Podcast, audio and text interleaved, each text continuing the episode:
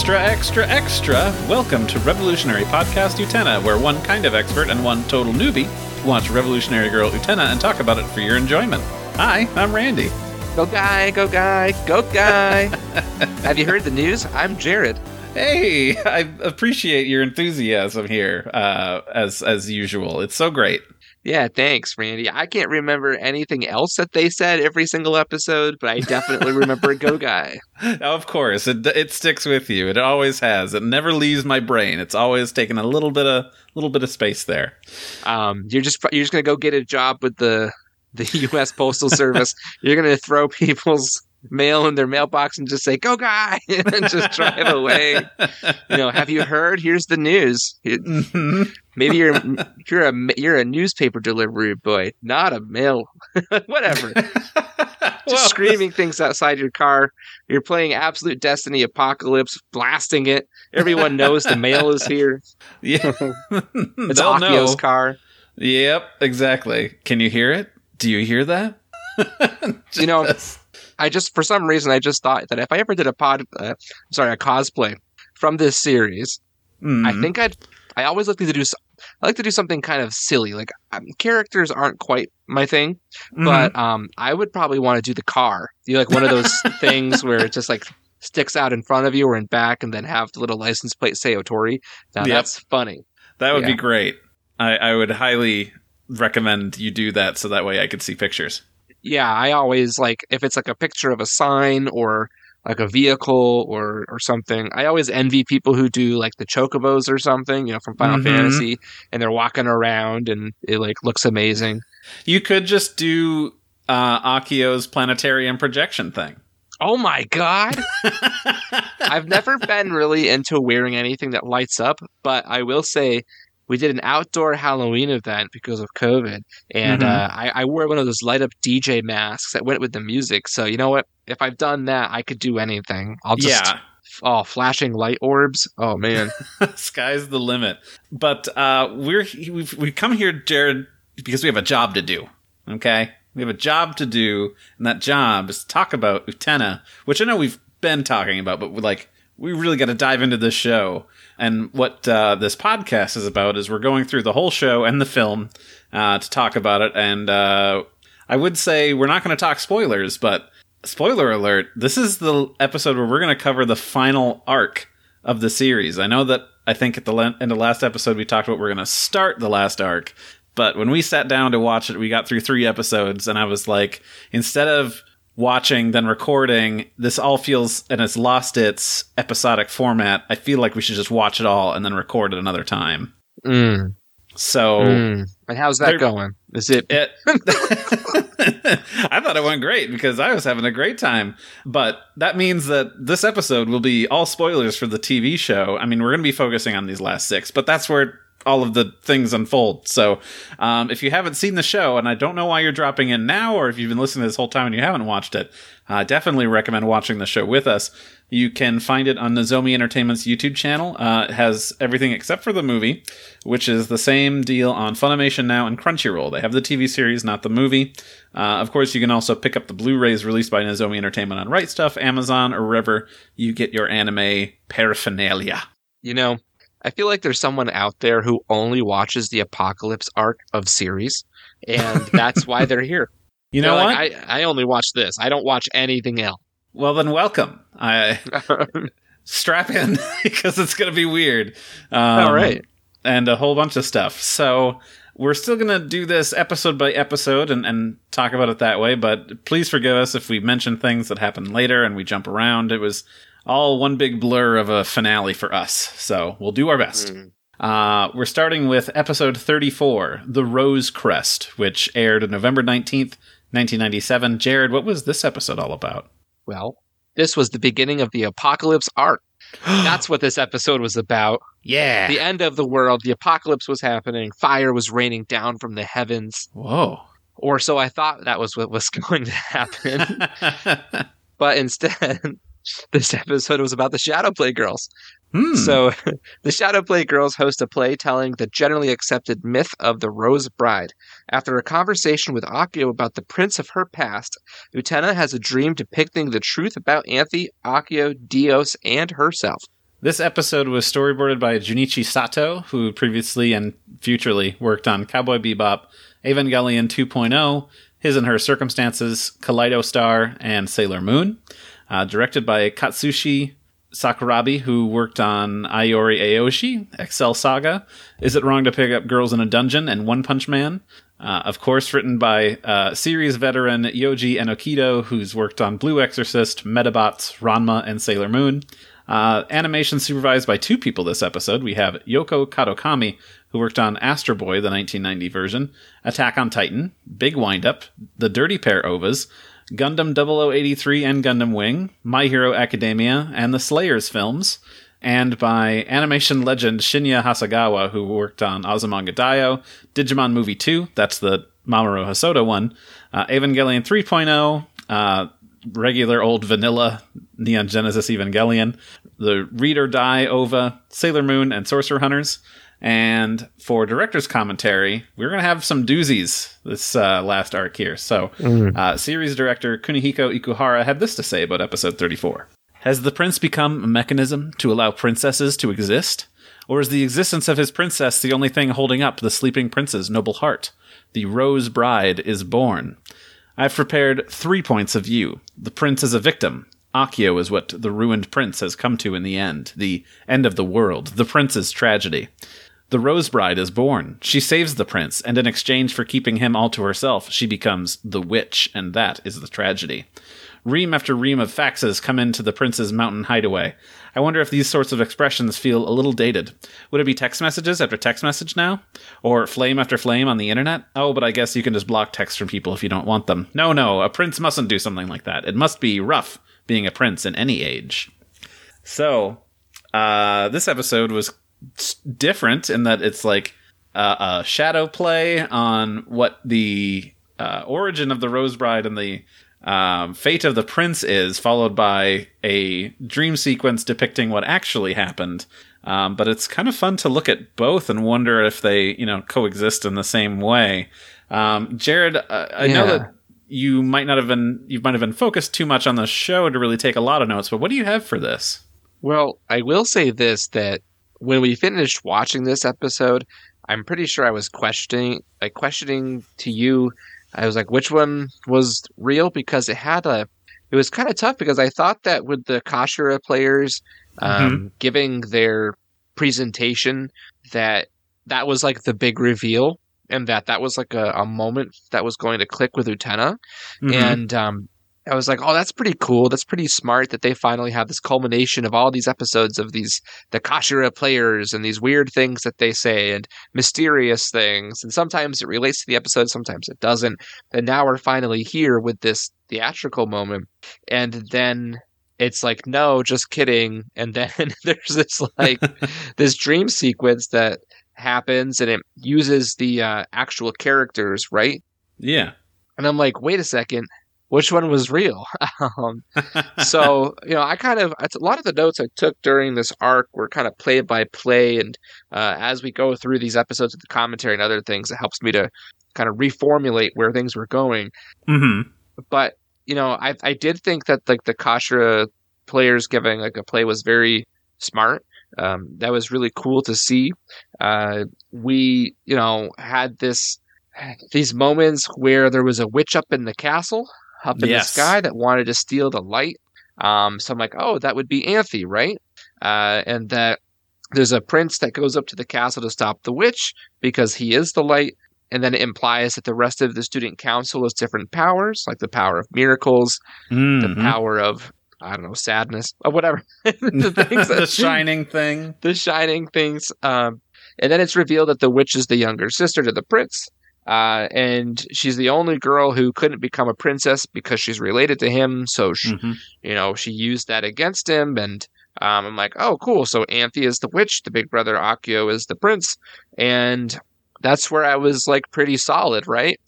hmm and then I don't remember exactly everything that happened, uh, but then I'm like, wait, there's a flashback to Anthy being impaled by swords Yeah. um, to save her brother, the prince, because he was dying because he was protecting every girl in the world. And Utena, I believe, was this the reveal episode where she saw this, so she wants to become a prince to save Anthy from eternal torment. So the eternal thing that she saw was torment, and I'm like, Mhm. what? What? Surprise! What about what what about the classic like Disney, you know, storyline of the light goes up and it's well, actually they wouldn't do the brother sister thing, would they?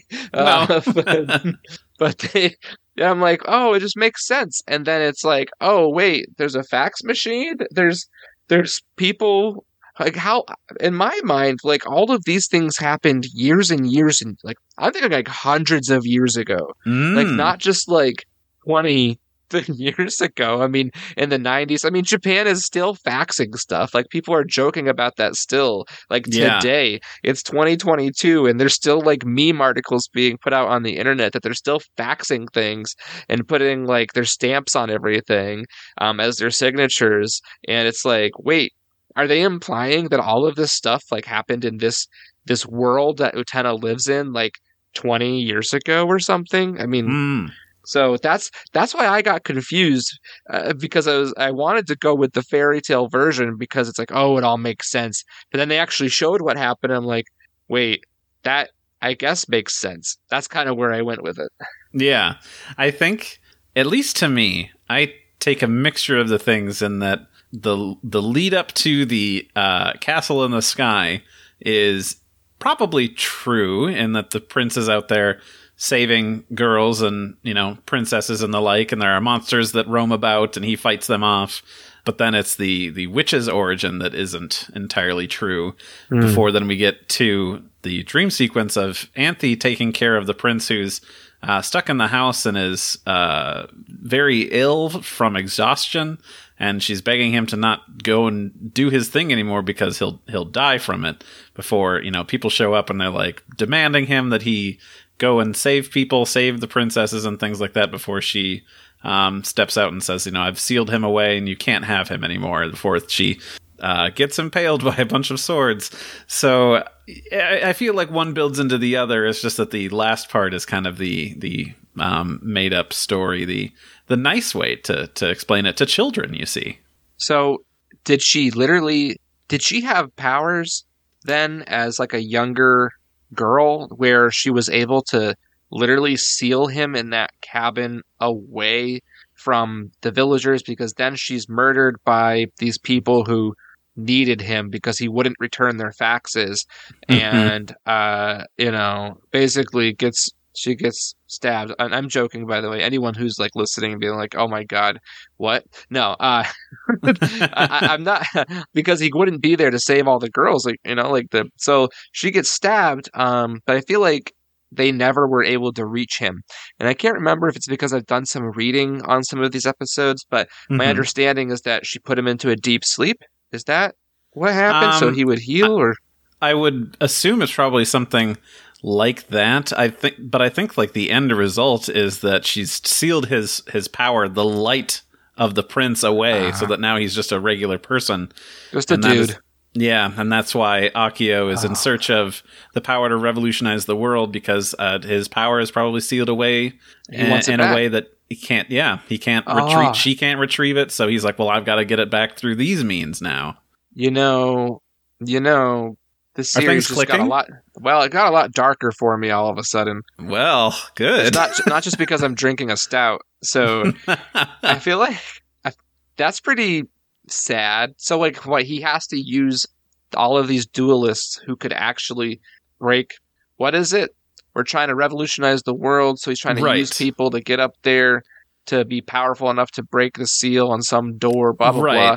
That's you know stuff that yet. happens later. That's basically Yeah. the whole thing. Is yeah, he's looking to find a duelist who can who fulfills the ideals and the nobility of the prince, which is then manifested into their swords, which is what they've been pulling out of their chests this whole time, so that he can take their sword and use it to pry open the door because that's the power that's needed to unlock it, and he no longer has it. Because his power's been sealed away. So he's using Well- this dueling game as sort of a survival of the fittest. The one who wins is probably the one who will be able to grant me a strong enough sword to get in there. And um, Sure. Okay. yeah. Yeah, well, yeah, yeah. I feel like he should have uh, looked at like a different student council because there were some weak choices.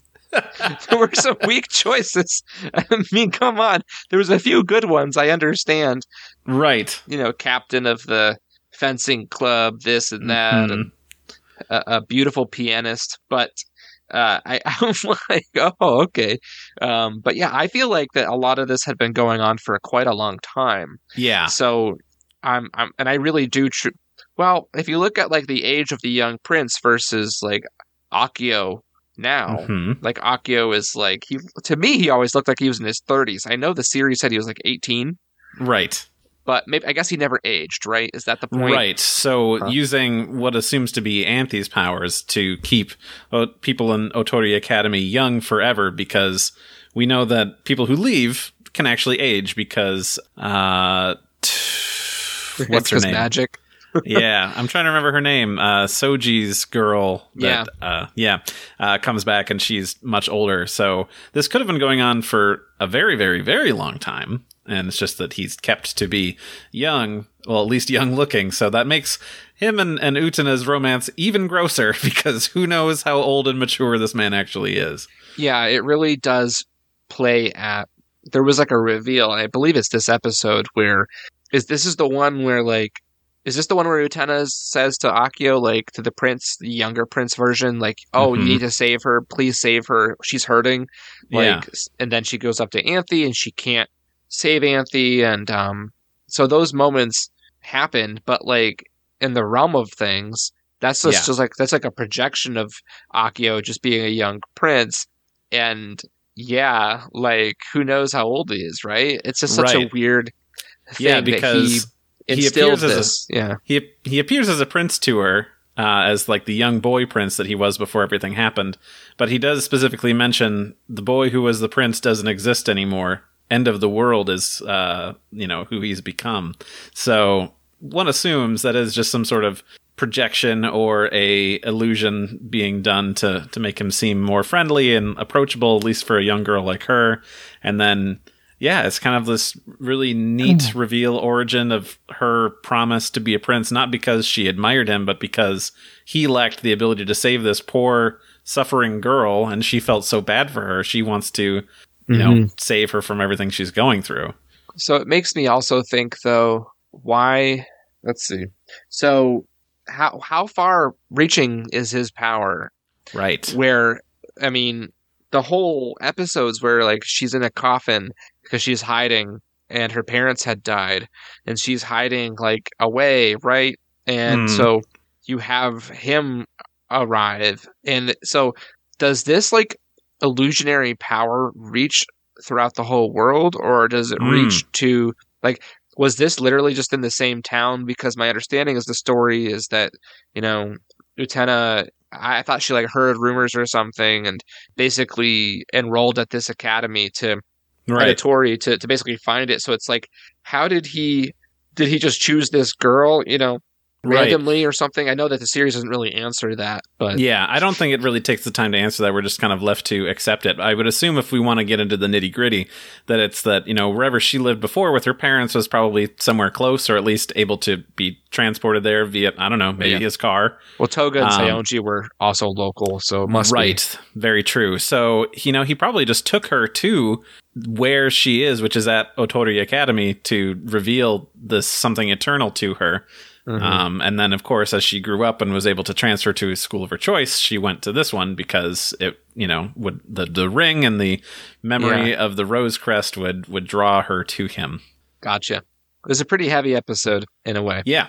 oh yeah, for sure. When we had finished the uh, Akio Otori arc uh, and we saw the next episode preview, I'm like, oh, the next one is a doozy because it's just yeah, it's the. Uh, the thing we've seen at the beginning of most of the series, which is, oh, here's the story of a girl who met a prince, and then he she wanted to become a prince, blah blah blah. But it's now here's what really happened, which is uh, always a fun thing to to do that. Yeah, it all makes sense now. That song. It's the story of a girl who met a prince and it changed her whole world. Okay, let's uh You better do a whole rendition of that and upload it somewhere. You know, uh, the next lyrics I had in my mind are just so. Akio's a scumbag, so let's just continue. Uh, Okay. okay. Uh, episode 35, The Love That Blossomed in Wintertime, which aired November 26th, 1997. Uh, Jared, why don't you tell us what happened here? Akio's courtship of Utena was successful, while Toga's was not. Yet only Toga knows just how dangerous Akio truly is. Even as Toga helps Akio woo Utena, the student council's most infamous playboy realizes that he has fallen in love with the one person he cannot have. This episode was storyboarded by Jun Matsumoto, who worked on Ghost in the Shell Standalone Complex, Rurouni Kenshin, Trust and Betrayal, uh, Dragon Ball Z movies 10 through 12, uh, directed by Hayato Date, who worked on Bubblegum Crisis 2040, Flame of Rekka, the Saiyuki OVAs, Naruto, and Great Teacher Onizuka. Written by Ryoe Tsukimura, who worked on Blue Seed, El Hazard, uh, the first Tenchi Muyo movie, did all of uh, worked on Tenchi Universe, and of course, into the erogenous zone, Lion Flare. what if it's Leon Flare? Oh man. Oh yeah, that's the word you want to, you know, be hung up on. Animation supervised by Masahiro Aizawa, who worked on Deltora Quest, Hell Girl, The Woman Called Fujiko Mine, and a butt ton of Pokemon movies. And we have director Kunihiko Ikuhara's commentary uh, follows. Toga's character changes personalities between the beginning, episodes 1 through 13, and the end, episodes 25 through 39. What changed him? When he was young, he met a girl. She said things like, Everyone is alone, and There's no such thing as eternity. A deep despair. He couldn't save the girl, but the next day, there she was in the sunlight with something different in her eyes. Something had saved her. He wanted to know the true nature of the miraculous power that had done it. When he met her again, he tried to rule her heart. His thinking was that only the joy of being ruled could save people. He believed that uh, was where the power of miracles dwelled. However, the girl rejected the joy of being ruled. She was a revolutionary girl, and starting that day, the power of miracles that he sought transformed into something else. That something was Shh Koi, which is, I believe, a reference to uh, the Shadow Girls uh, thing there. But still, uh, Jared, let's talk about this episode. Uh, what do you have for notes, or what do you recall about this whole setup of a two-parter for the final duelist duel? I have that there was a car scene with Toga and Akio under the stars. Mm-hmm. I, I am remembering the imagery from that moment. Um, so I have that. That- Yes. I'm trying to. Re- I'm trying to piece this together. And I, was, I remember I, was- we, before we started recording, I was like, Randy, I might need your help with filling in some of this stuff because I remember the big moments, but man, there was a lot of like Aki in these episodes. There was a lot of Akio with Toga, and then eventually Saionji as well. Mm-hmm. So yeah, there was the whole weird thing where Toga had to give a gift to Akio, uh, even though it seemed like Toga just wanted to give her a gift on his own accord, but that doesn't happen. So you know, Toga gives her earrings from Akio. I'm like, okay. we have this like this moment where you have this horse scene, right? So right. this moment where like Toga's like, "Hey, Utena, I know you've been in Akio's awesome hot car, but have you been on this awesome hot horse?" And she's like, "No, definitely not." And that's a scene where she falls, and uh, t- uh, basically, I was like, "Wait, is Toga trying to hurt her?" Like, I feel like he was trying to test her or push her to her limits. It was a strange moment, but all that really mattered was that Akio saved her. So- right. Yep. It was so- the the setup to bring in the prince and save her yet again. yet again. And then I have this note that Toga wants to be like Akio to save Utena from her coffin. So apparently they were talking about coffins back then. hmm Well, I Um, mean, back in episode uh, oh, thirteen, when we had the course. flashback of them meeting, Uh, of course. she That had locked sense. herself in one. So Yeah. The the weird third coffin that was there, you know, one for mom, one for dad, and then one for the child. That was that was just weird. Mhm. Um so uh, what that was a dark episode. just a bit. Just a bit. But hey, at least like Toga and Saionji were uh, riding their bike outside when when, when they were like, "I think there's a girl in there." Uh, okay, but They're still riding bikes together. You see, uh, just a are. motorcycle. not quite yet. We're almost there. but yeah, so while Toga wants to be like Akio, uh, it's just pretty clear that he can't be. It's like he's become so close to Akio as like his confidant and his, you know, his second hand man, but he's not quite there, right? He's just all used as a ploy, you know, just to get Utena closer to Akio. It just, Yeah. uh, it's kind of too bad in a way, but then I have to remember how much of a scumbag Toga is as well. yes. So I'm like, I don't really feel bad for you unless I'm supposed to. I mean, I kind of do.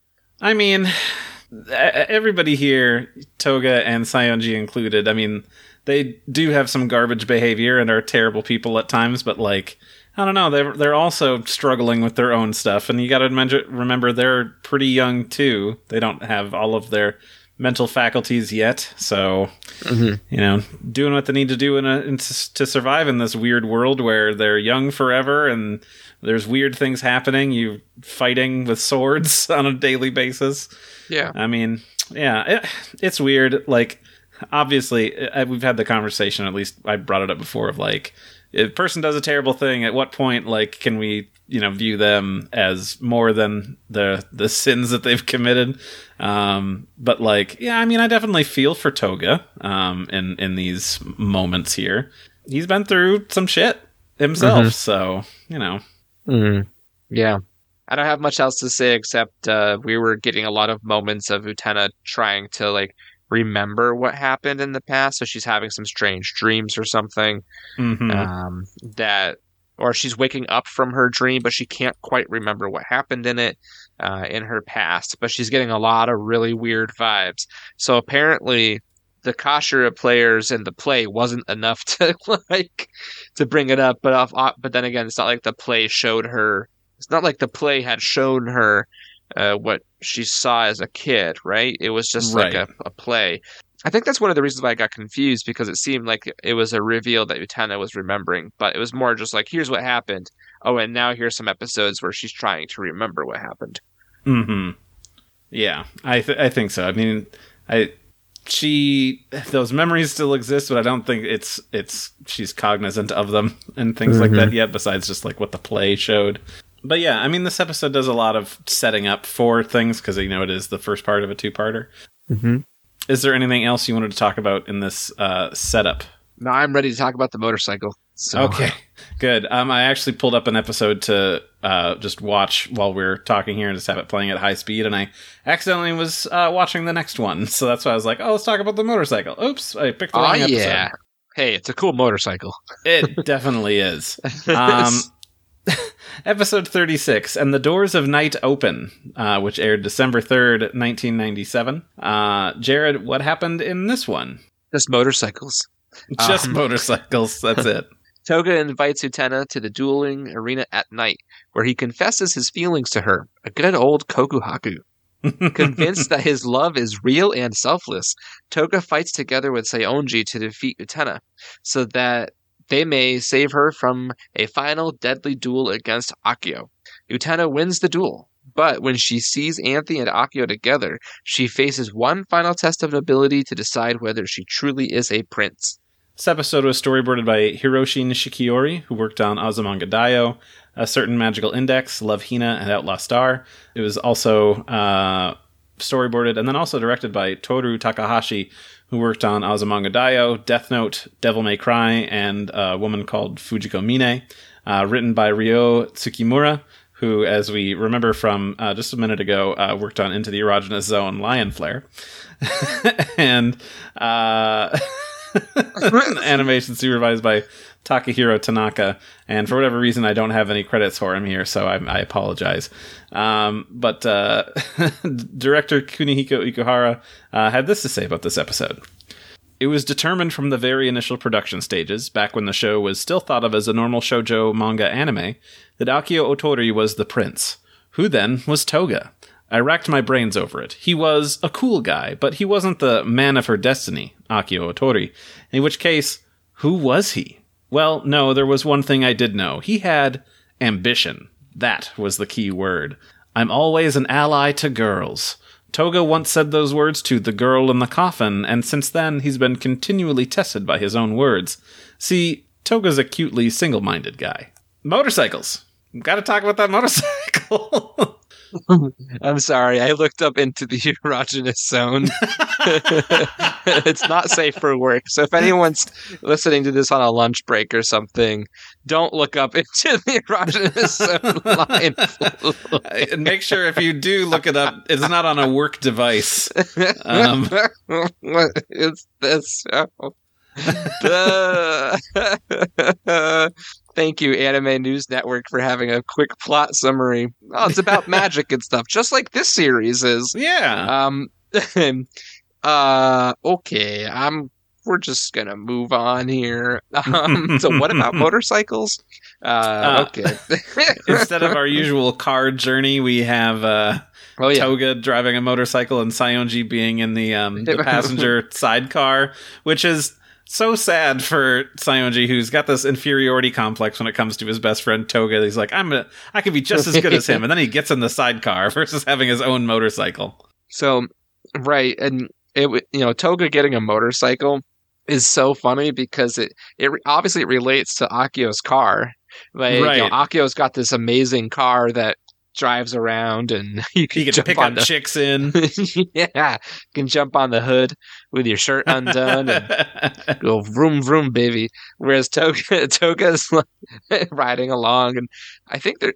Are they? I can't remember if they're both wearing their helmets or not, but it's just so cheesy. Saionji Um, definitely is. Toga. Okay, so Toga is wearing it correctly on his head. Mhm. Saionji has the strap on, but it's like around his neck, so the uh, helmet is hanging out besi- behind him. Oh man, Even though he's the one that's standing doing a T pose in the Right. sidecar. I feel like there was like a. They talked about that too. It's just so funny. hmm But they talk about how like they want to escape their coffins, that they're in their own version of their own coffins. Mm-hmm. Um, and I'm like, wow, you guys had really bad childhoods to get to this Yeah. point. um, it's such a thing. Uh, and they openly do say that if Utena wins against Toga, that she'll gain the power to revolutionize, revolutionize the world. If Mm-hmm. she wins, sh but if she wins, she's played into End of the World's plan hands, right? yes. So I'm like, oh, finally, this series just put something out there that just all makes sense. No, I'm just kidding.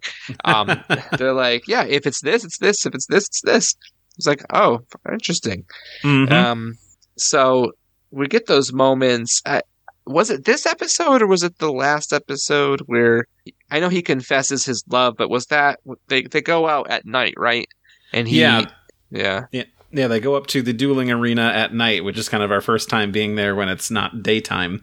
And they, you know, have a conversation about things and how uh, he wants to be her prince, even though she says, you know, no, because I have the thing for Akio and stuff. And he's like, well, how about just for tonight? And she acquiesces, like, sure, that's fine. So they'll they'll have a hug and they'll talk about, you know, things. yeah. And I, I've, I just read that episode uh, recap. It must have happened right at the beginning of the episode. Mhm. Um, it was in the was first just- half. I was so focused and enamored on the motorcycle, I just completely skipped past that. Um, so we get the battle, right? So we we get this cool moment. You were really excited about uh, Toga and the animation with Saionji, right? So like the animation where the sword gets pulled out and everything. Like you Yeah. were really excited about that because it was new and different. Exactly. During this last arc, you know, we've had the um the other person, the other duelist having a bride who would pull the sword out of them and then give it to the duelist to use to fight with. Um, but it's always just been like single non-moving animations of just like, all right, let me, I'm pulling it out, I'm holding it, and then like, here it is sort of thing. Um, and this is the only one that is, you know, fully animated where we've got hair blowing and like, uh, Saionji reaching over and pulling the sword out. And, you know, it's just kind of this neat thing of like, this is getting real now. We've animated it. It means it's a big deal. Mm-hmm. So, Yeah, right. Um, I was really focused on the cool new animations with all the cars. right. that are Uh, just zooming all over the place during their fight instead Yeah, of, you so- know, being stationary. Yeah, and uh, yeah, so that was really cool. I'm watching it again right now, and I forgot about the part where all of the cars are driving right at Utena, and she's just holding the sword and like cutting all of the cars in half. Yeah, actually, that was my next note: is that she promises to protect Anthy, and she's cutting Right. all of the cars in half, and then she takes down Toga. Right. So she wins the duel. Um, great. So at this current point, everything's good. You oh know, yeah, everything's going great. she's having these moments where she's trying to remember what happened. She's having strange dreams. She Mhm. looks at, you know, Anthony and she's like, I think I know you or something from like before. I don't know. You know, she's Right. like, I, I don't know what's going on still. I just know that I'm sleeping with this weird dude and I'm in his car a lot and my life is changing pretty rapidly, right? Yeah. Um, uh, but then, of course, we get into the last few moments after the battle, Mm-hmm. and I have a line here that I don't remember the context. Like, no one will be going after Anthy anymore. And oh, I mean, I guess that's because The that's duels right. The are student, over. the duels are over. The students, there's nothing for them to do anymore. Mhm. Um, right. So that makes sense. Um, and then I wrote, I'm like screaming here. I'm like, big revelation, naked Anthy. so literally, yeah, like Utena finally walks in on Anthy being with Akio, and she's just like naked in like this like A1 frame, like that's like an anime term for Yeah. cells where it's just like a high quality drawing, basically keyframe. Mhm. Um, and it's like Anthony does not care. In fact, I feel like it was all on purpose. I don't know. Like there's a big revelation, right? Right. Yeah, that's our big thing. Is finally she sees what's been going on in this house? Question mark. Uh, the entire time she's been living there, So and uh, yeah, I mean, she's also like you said, she's having these flashes of remembering the real story of the of Anthy being skewered by these swords. Granted, she wasn't there, but you know, yeah, n- learning slowly what all of these things are. More probably remembering that dream that she had. hmm Uh, yeah. Is there uh, anything else you want to talk about this one? Um, do you feel like do you feel anything about uh, Toga and all of this stuff that was going on? You know, uh, wanting to be her prince. Uh, do you take that seriously, or is it just him just wanting to be in control of things? I feel like he was such a playboy. Right. Like every other episode, he was with like a different girl. You had so much stuff with Nanami happening. We recently had um, some episodes with Nanami and like her dealing with her feelings for her brother, and then like his reveal of like how much of a bastard he is for letting her think that they're not actually related. Mhm. um, which uh, spoiler that doesn't ever get resolved, and uh, you kind of I don't really I feel like it was almost like a quick revelation that he was truly into her, unless you kind of go with the fact that he was so enth- like enamored by everything that had happened in the past, and that he had no clue what she saw that made her believe in eternity, but that he kind of became close to her in that moment and he could never get away from it so you know Mhm. but then like the back and forth of him being with akio and you know some of the animation and some of that obviously that stuff of being like, up on a building and they're like moving around in the bed i'm like i'm pretty sure you guys are getting it on because akio gets it on with anybody right Yep. Yep. Absolutely. so um it just there's just so much that has happened with Toga where to have him suddenly have this change of heart um you know maybe watching the episode again I would kind of see the revelation a bit differently but right. um I mean it is a two-parter so yeah. sure I- sure but it just kind of felt like it came out of nowhere Yeah, I mean, he had met her when they were younger, like you said, and then uh, he's always been this playboy and wanting to. He wanted to be a prince, even though there's, I guess, only one, and he's not around anymore. Kind of wanting to, you know, uh, be his successor. But like, I don't know if we if. There's not a lot of reason to ever believe Toga for the things that he says, but if we take what he says at face value that he did fall in love with her, I mean, like, granted his idea of love might be different than what you know, you know a healthy relationship should be but at least you know those are romantic feelings all the same so i kind of feel for the guy. He's the third wheel or fourth wheel i guess in, in this whole thing but i don't know. It's just um he he sat out for like an entire arc so i've always felt like he was a mysterious sort.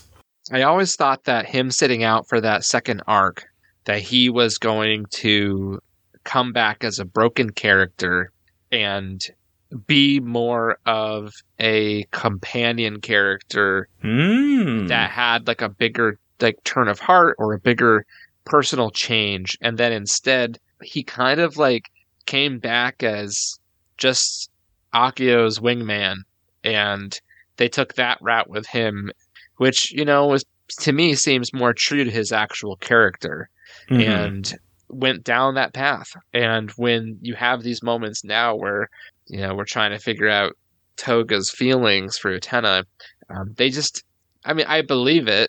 Obviously, Mhm. I, I get it, but I don't. I don't think it's nearly as powerful of a feeling of, you know, the reasons for why Utena wanted to become a prince, or the actual meaning behind Akio being who he is now.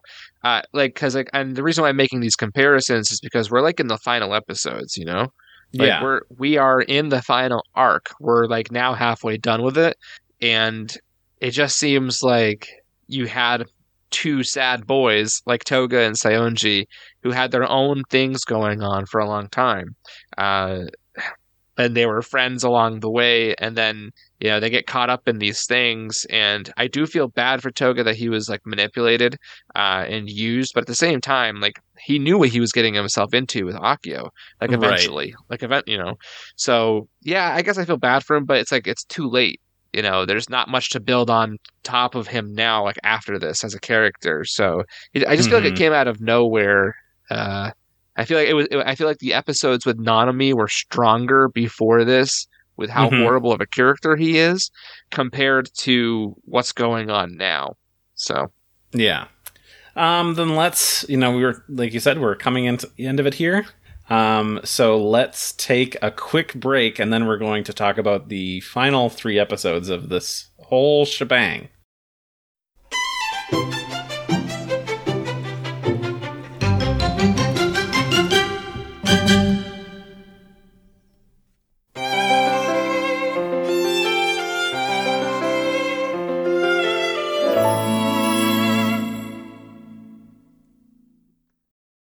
Right, we're back and we're diving right into it. We're going with episode 37, The One to Revolutionize the World, which aired December 10th, 1997. Jared, what's the deal with this one? the deal with this one is shocked and confused after the previous night's revelations. Naked Anthy. Utena seems to put aside her desire to become a prince in favor of, of pursuing Akio.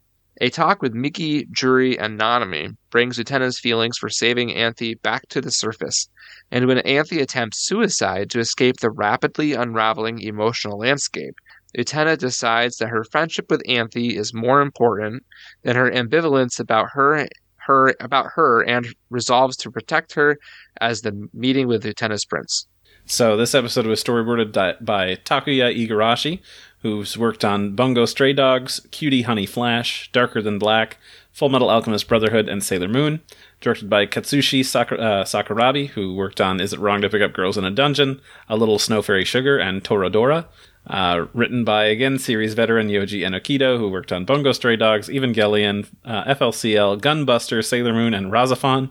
Uh, animation supervised by Nobuyuki Takeuchi, who worked on Kikaider, Digimon Movie 2, that's the Hosoda one, uh, Howl's Moving Castle, Knights of Ramune and 40, Madoka Side Story, and Peach Girl. And our series director's commentary is as follows. Evidently, some theorize that engagement rings can be traced all the way back to ancient Rome in the days before Christ. At the time, of course, marriage wasn't a product of love. It was a political affair in a society dominated by men. The concept of romantic love appeared on the historical stage later. Therefore, rings weren't proof of love items, they were signified proof of contract. During the Renaissance, military man Cesare Borgia was ablaze with a desire to conquer Italy. One theory has it that the Borgia family assassinated its political enemies with a poison called cantarella to expand their territory of influence. I've known the word cantarella for some time, but I didn't start to think of it as romantic until I read Miss Saito's manga, The Flower Crown Madonna. You see, Cesare has a beautiful younger sister named Lucrezia.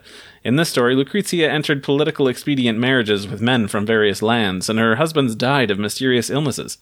She poisoned them with cantarella. Lucrezia loved Cesare as a woman loves a man. For her brother's dream of world conquest, she married men she didn't care for, and then she killed them. Lucrezia gave both body and soul out of love for her brother. What a romantic story! That's what I thought of on the first reading. I also thought, I want to take a shot at grappling with her emotions. I think I had Lucrezia in the back of my mind as I shaped Anthy's personality. So he brings up Cantarella as the uh, scene in this show the morning after you know the revelation. Uh, U- Utena and Anthy are sharing tea together and talking, and they mention that they've poisoned each other's stuff.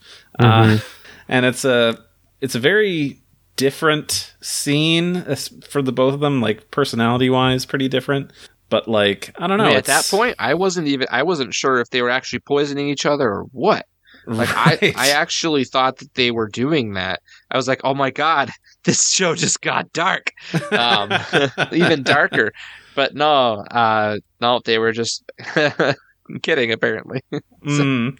or you know testing each other who knows it's um there's a you know their relationship is very fraught after this because of course uh Utena has feelings for both of them. She's been sleeping with Akio. She's been in love with Akio. And oops Anthy who knows that she's in love with Akio has been doing terrible things with her own brother behind Utena's back this whole time.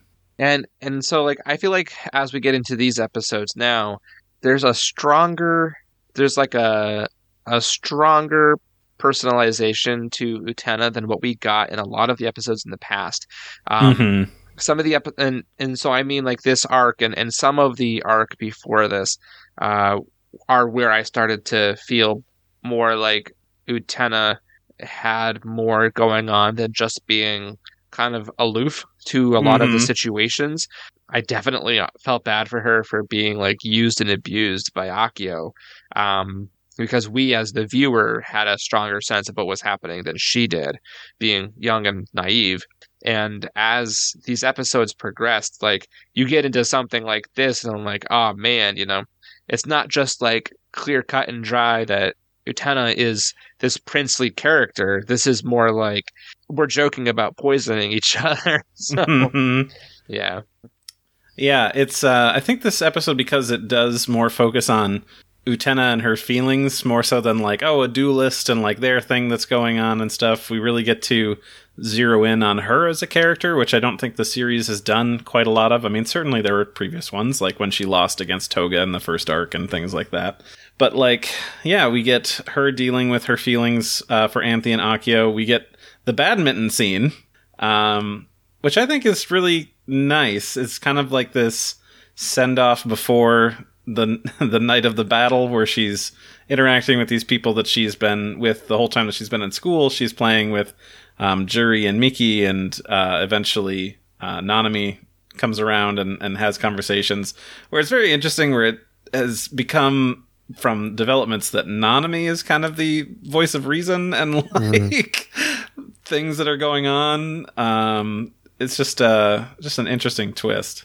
Yeah, it's like Nanami needed those moments where she was treated so horribly by her by her brother, um, and then learning that you know she believes that he's not actually blood related, Mm-hmm. um, and you know X, Y, and Z all adds up to this this kind of like reformation of her character in a way.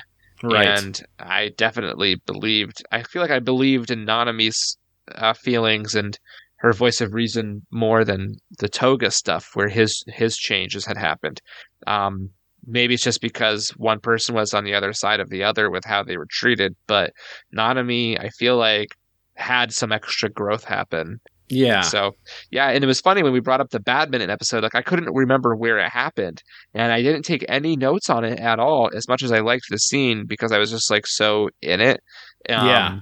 So I don't even remember exactly what each character said, but I thought it was a really cool, like it was a really cool episode that kind of, or, or a moment in the episode that kind of like took the characters and they kind of were like discussing with each other and kind of joking with each other almost um, of how like they had resolved some of their issues, right? So Miki with his sister Kozue, um, the Nanami, uh, Juri. I can't remember if she still had feelings or not. Um, but there's, but Well, you know, she they- they mentions had she wants a it. picture of Utena for her new locket rather than Oh, hell yeah! Oh, who wouldn't? But, right. God. Uh, Another that's- thing I wanted to Hmm. bring up that you know we didn't really talk about too much, but I feel like now is a good time since it's kind of the last time we have these characters interacting with each other. Um, is we brought up all of the things that Nanami has gone through with, you know, in regards to her brother and like how terrible she was treated and like her being the first one to discover what's really going on here with Akio and Anthy.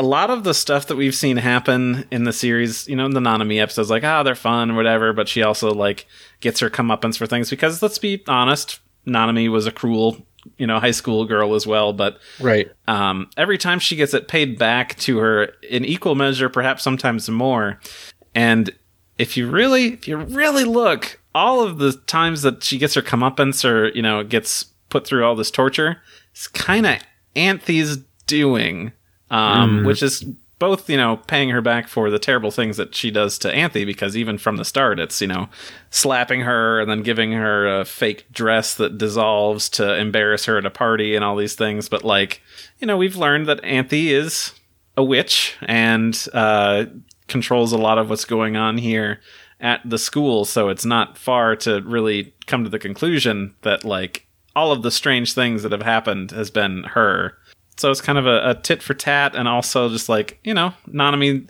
despite being the person who's perpetrating a lot of things, she's also going through a lot of you know psychological torture, um, besides just from her brother, which yeah, I think is a neat way to to grow her character. It kind of like paints a picture of her being one of the most innocent ones of them all. Um, yeah, sadly. I yeah, mean, it's a strange way to put it, but it's true. It's uh it's interesting. Maybe Tsuwabuki takes that key. I don't know, but there's like yeah, there's there's certain aspects of this where she just. I think I, uh, in the end, appreciate her a bit more than I was throughout some of her episodes. Mm-hmm. I do think her episodes were some of them were very annoying, um, but entertaining at least, especially with cowbell. I mean, who can forget that? Right. The egg, the egg, I guess, is like really famous and popular. It seems like with the Utena fandom. I mean, cowbell is too, but uh, cowbell really got me. So, yeah. but okay. Um, but yeah, this badminton episode or this like moments were really neat. Yeah. Um, but you know, at some point here, it takes a turn for, or it takes the turn from, you know, high school kids, middle school kids hanging out, you know, in the square of this school where nobody ages to um, Anthony trying to jump off the roof. And yes. I'm like, holy moly. Um, yeah. So, I know that we do get a lot more of that in the next episode, where we just kind of shown the deed being done here, but we get a lot more of the before and after in the next episode. Yeah, um, it, but it, yeah, like, that's a hard shift. it was just like, like it's kind of like out of nowhere too. Let me just uh, I'm I kind of backtracking to like some other notes I had on this episode. How Utena had gone on a date with Akio, and he had uh, he said that the stars do not interest him anymore or that he's never liked the stars, which is odd because he does the whole planetarium shtick, and like that is one of the things that he used to entrance Utena into liking him was you know mm-hmm. his knowledge of the stars and his it's so romantic. Yeah, and he noticed that she's not wearing her ring anymore, or at least right. in that moment. Because at the so, beginning of the episode, you know, it's their bedroom the morning after everything, and she lets it fall off her hand. A lot of turbulence here between those moments happening, the badminton scene, character revelations, and and growth and to Anthy attempting to jump off the roof in this moment that doesn't quite make sense to us so like yet mm-hmm. um, but it's happening and i'm like wait i thought you hated that girl you're just like joking about poisoning her um, mm-hmm. and now you're you know with her on top of the roof so uh, cliffhanger basically right exactly mm-hmm. Um, is there anything else you want to bring up about this one? I mean, just as a surface level thing, we didn't bring up that this is the first time that Utena gets a letter from End of the World, which then she just tears up. She doesn't want anything to do with this anymore because mm-hmm. I assume she knows who he is and other such things. But, you know, Anthy tapes it back up and gives it to her right before they decide to go together to the final duel. Mm. I don't know. It's just a, it's just a, such a wild episode that's packed with so so much stuff. That the uh, badminton scene through. is one of the best, uh, especially like recent moments of the series. Mm-hmm. When I was reading a breakdown on this episode and some of the other episodes, like this scene was highlighted heavily, and I, I thought it was really neat that they had done that scene the way they did, and it's like self-referential like they all know what they've been through I, I I do think it's interesting that in the previous arc, we had these moments of the student council trying to guess what had been happening to them, and they were Mhm. trying to like narrow down. Well, I mean, some of them were definitely shown end of the world stuff, so it's like they knew, but it's like they were trying to to narrow down. I don't know the scenario a bit more Mm-hmm. and it was like almost like a mystery to them and i was i was kind of liking that angle for a bit but then in the end we kind of just get some personal resolution for each of them Mm-hmm. Um, so i guess I, I always thought that something was going to happen a little differently with the student council members i always thought you know uh, one of my earliest predictions was that miki was going to befriend utena and anthy and like try to take down the student council or something but then like obviously we realized that the student council was just to try to you know have these duels to find uh, that princely character and etc but Mhm. um, i always thought there to be a different kind of angle with these characters and then in the, the previous arc you know there's like some mystery involved with it and they're trying to like solve this the ending here of what's going on and then it's just kind of like oh yeah we were all used which is like yeah, Yeah. we know akio was pretty horrible um, and uh, the last thing i'll say about the badminton stuff was they showed quick frames of kozue's face Mm-hmm. and whomever Juri was into Shiori. Shiori. They showed like these quick frames, like highly drawn frames of these characters who were like kind of like watching the badminton thing, like they they were overhearing it almost, and Right. they looked like sly and devilish, if you ask me. Yeah, they have a very like just evil, devilish grins. And it's like why? It's uh, I mean, are they? Was this like the series? Are we thinking about it the wrong way? Like, I wasn't this like a resolution for some of these characters, or are these characters just like still always going to be there and be a, a hardship for them? You know, like, Yeah. what's I don't know. That that was just really visually striking to me. Mm-hmm. Mhm. Is there anything else you want to bring up on this before we jump into our, our final two? Nah, I'm good. We're we're Okay. good to kind of get into this last two. Okay, so episode 38, The End of the World, aired December 17th, 1997. Jared, what happened here? Akio reveals himself as Utena's prince, the end of the world, and the orchestrator of the pain and suffering of the duels. He tries to woo, woo Utena into giving him her soul's sword. When she rejects him rather than abandoning Anthy, he shows her the harsh reality behind the duels. Even when confronted with how she has compromised her own ability, Utena chooses to fight, and she and Akio engage in the final and most dangerous duel. Utena seems to gain the upper hand, but Anthy sides with her brother and literally stabs Utena in the back, unable to accept her as a prince. This episode was storyboarded by Shingo Kaneko, who's worked on Blood Plus, Darker Than Black, Eureka 7, Full Metal Alchemist, and Laidback Camp. He was also the director of this episode.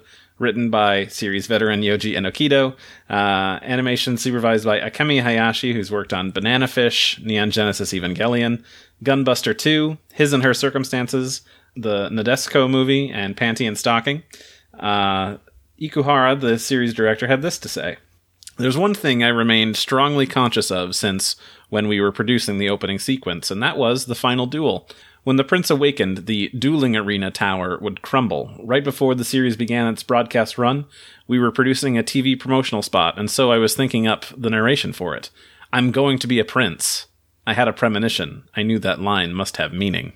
This episode is wild. We've got, you know, a very uh big duel. We've got, you know, the actual final, like, okay, yeah, I've been the big bad this whole time. Uh, I'm end of the world, but I'm also your prince. And, um, yeah, there's just a lot going on here. Like, there's the big prince grave back there, the, the rose ball with the prince sitting on top of it. What do you, uh, what do you have for this one? Because there was a lot here. So I'll just say this up front that like getting into these last two episodes, I took a lot of notes that were play by play.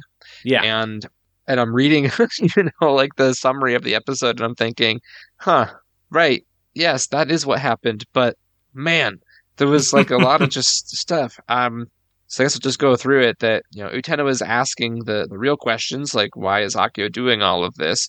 So she was questioning a lot of those moments. Um, you know, that's when we get that reveal that he is Utena's prince, um, and she is his princess. Uh, and let's see. He says so. Akio like makes this line, like he says something like that a sword doesn't suit Utena anymore. Mm-hmm. There's so much that happened here. I'm trying to remember why he said that. Uh, because that she wasn't like being a was was she still like not being a prince at this moment? I can't remember if she's made up her mind yet. Well, like he Um, comes up to her and pulls the sword out of her, and when he does, she changes from her duelist uniform to the Rose Bride uniform. Gotcha.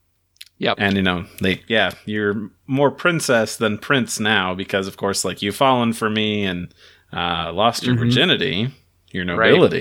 Nobility, You're So- nobility, yeah.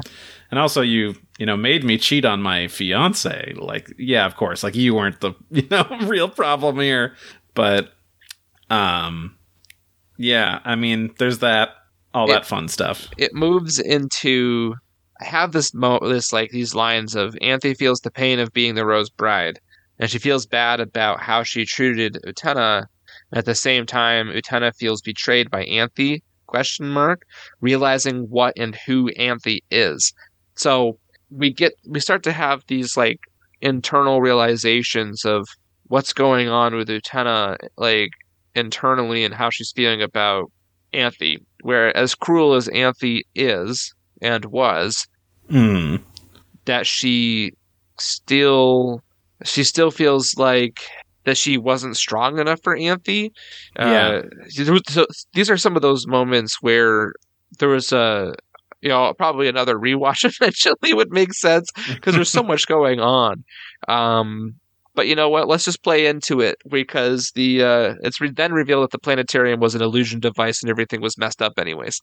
right. So- well, you know, you're you're speaking before of uh, you know not being able to protect Anthy. This is that scene uh, of uh, Utena saving Anthy from jumping off of the building, Mhm. where Anthy says like I'm you know always feel the pain of uh, being the Rose Bride. Uh, I'm just a lifeless doll, and that um, she was using Utena's innocence so that way you know uh, could appease her brother and things. And Utena comes out and you know says like, yeah, I wasn't strong enough to save you, and I betrayed you by forgetting about you entirely instead of thinking Right. only of your brother. Um, and also that uh, when the whole thing started, she wasn't trying to be a prince to save Anthy at all. She didn't care about how she was being treated. Really, it was for her to serve her own ego because that is what a prince would do. And she wanted to be that special person. So she hmm. was using Anthy as like, oh, here's this poor creature. I guess I could be the knight in shining armor and I will be the best person in the world.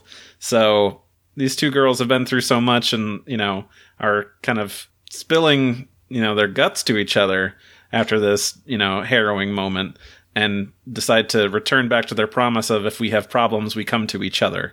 Um, And they're, you know, separated and going through all this before eventually, you know, curling up with each other and crying, which is just a really great moment of, you know, uh, vulnerability and, and coming to terms with each other. And which is, you know, why they're friendly to each other after the badminton scene and everything, because this happened the night before. But yeah, the planetarium thing, uh, this is not a thing I've, I picked up on until I was reading things through that the dueling arena uh, does not exist in the, in the back of the forest. The elevator and the stairs and everything was just to Akio's room.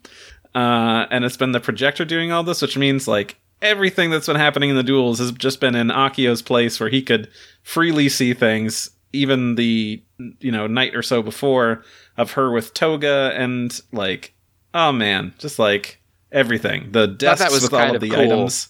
Like that was kind of neat because it explains a lot of the BS that happened up there. Like the castle and like the prince like visage coming down to like help her. It's like, nope, it's all a lie. It was all just a thing to fuck with us and you know the the Right. characters in general. right, and uh, it really helped to explain some things. So like let's think back to uh, that the episode the the second arc, the main villain type character in that Right, arc. Soji Mikage. Yeah, I was almost about to say Saionji. I'm like, it's not Saionji, it's Soji, right? so Soji, Doctor something, um, Nemuro. Nemuro. So like that was all strange. Where they're like, this is an illusion, right? Or what? Th- this happened, or did it not happen, or what is this? Mhm. Like, there's an elevator, right? Wait. So okay, there's that. Uh, and then obviously all of the things that happened up in the uh, the up on the uh, in the dueling arena, like it never. So I'm just gonna say this, like Sure. everything that we saw, the desks moving around, the cars coming up and moving and speeding around.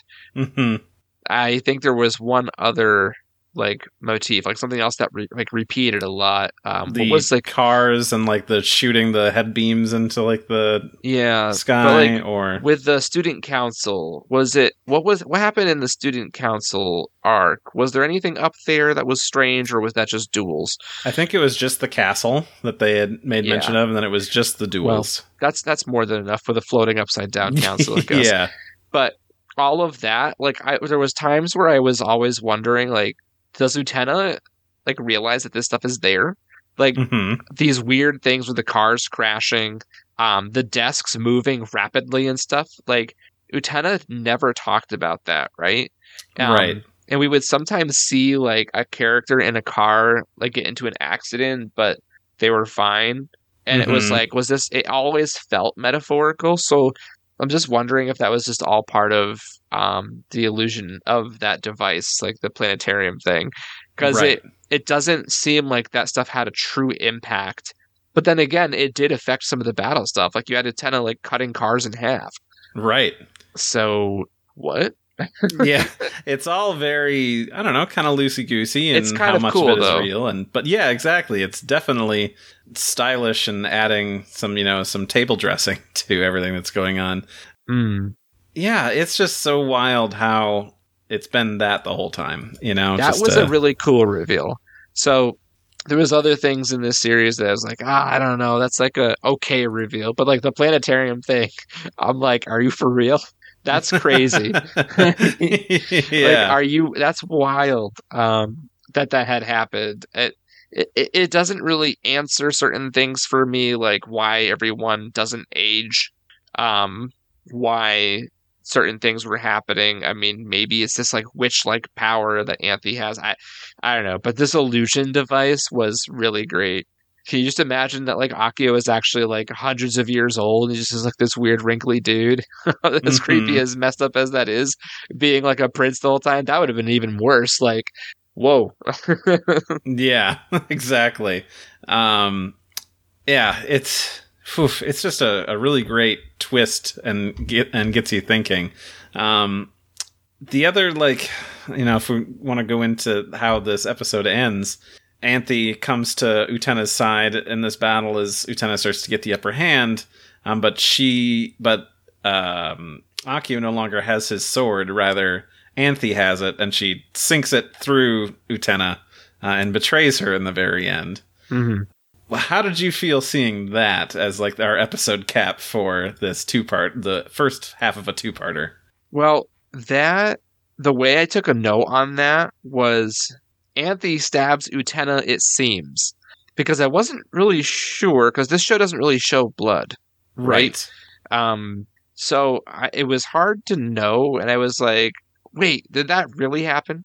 Like, I- Mhm. I wasn't. I honestly wasn't sure if it had like happened Right. or how bad it was. But then, I mean, going into the next episode, they kind of show how bad it was. Like, obviously, it, it really messed her up. Um, yeah But uh, I didn't feel surprised or shocked, and that's because I never really trusted Anthy from the beginning.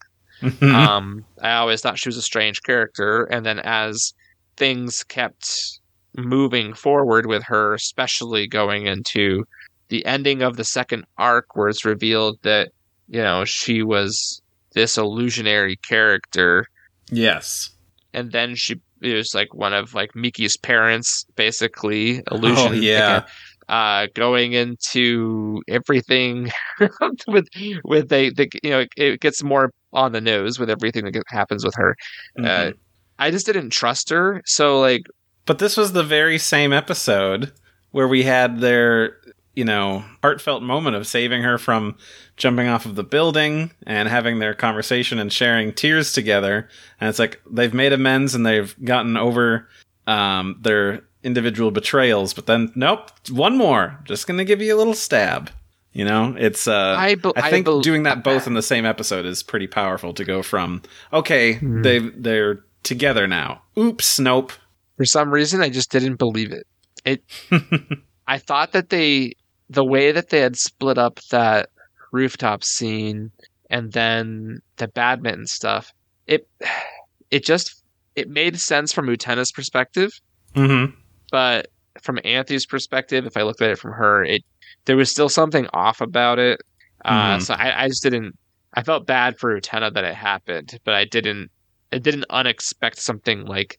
I didn't really think that like Anthony would do that. That was definitely like not on my radar. Mhm. Um, but it, it definitely just was like, oh yeah, that's right. This character that I never trusted to begin with did this. Um, so yeah, I I don't know. I was kind of also more enthralled by like Akio's weird character traits that were happening, especially when he tried to turn things around on Utena. Like he tried putting all of the blame on her for everything that was happening and making her feel bad. I think Yeah. that was uh, that was like near like the first half of the battle they were having Mhm. And there was like a lot of like interesting wordplay with him and as things happened uh so i was like more focused on a lot of that and then by the time we get around to anthony uh anthony stabbing lieutenant i'm like well well okay but Mhm. i i just never trusted her i don't i always thought she was like a pretty evil character so Mhm. that's that's where that went for me Yeah, totally understandable. Um, are you ready to jump into 39? the conclusion Yes. Oh episode episode 39 someday together will shine which aired december 24th christmas eve 1997 merry Christmas christmas Eve. jared. Merry merry christmas. Uh where we're sitting with our christmas cakey and we're some Eating the- kfc or KFC, maybe a little bit of beer.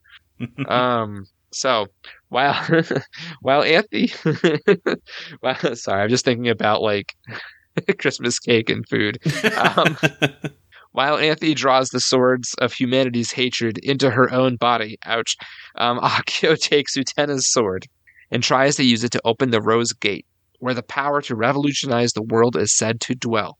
He breaks the sword against the gate and gives up, though reeling from Anthony's betrayal and the shattering of her soul's sword.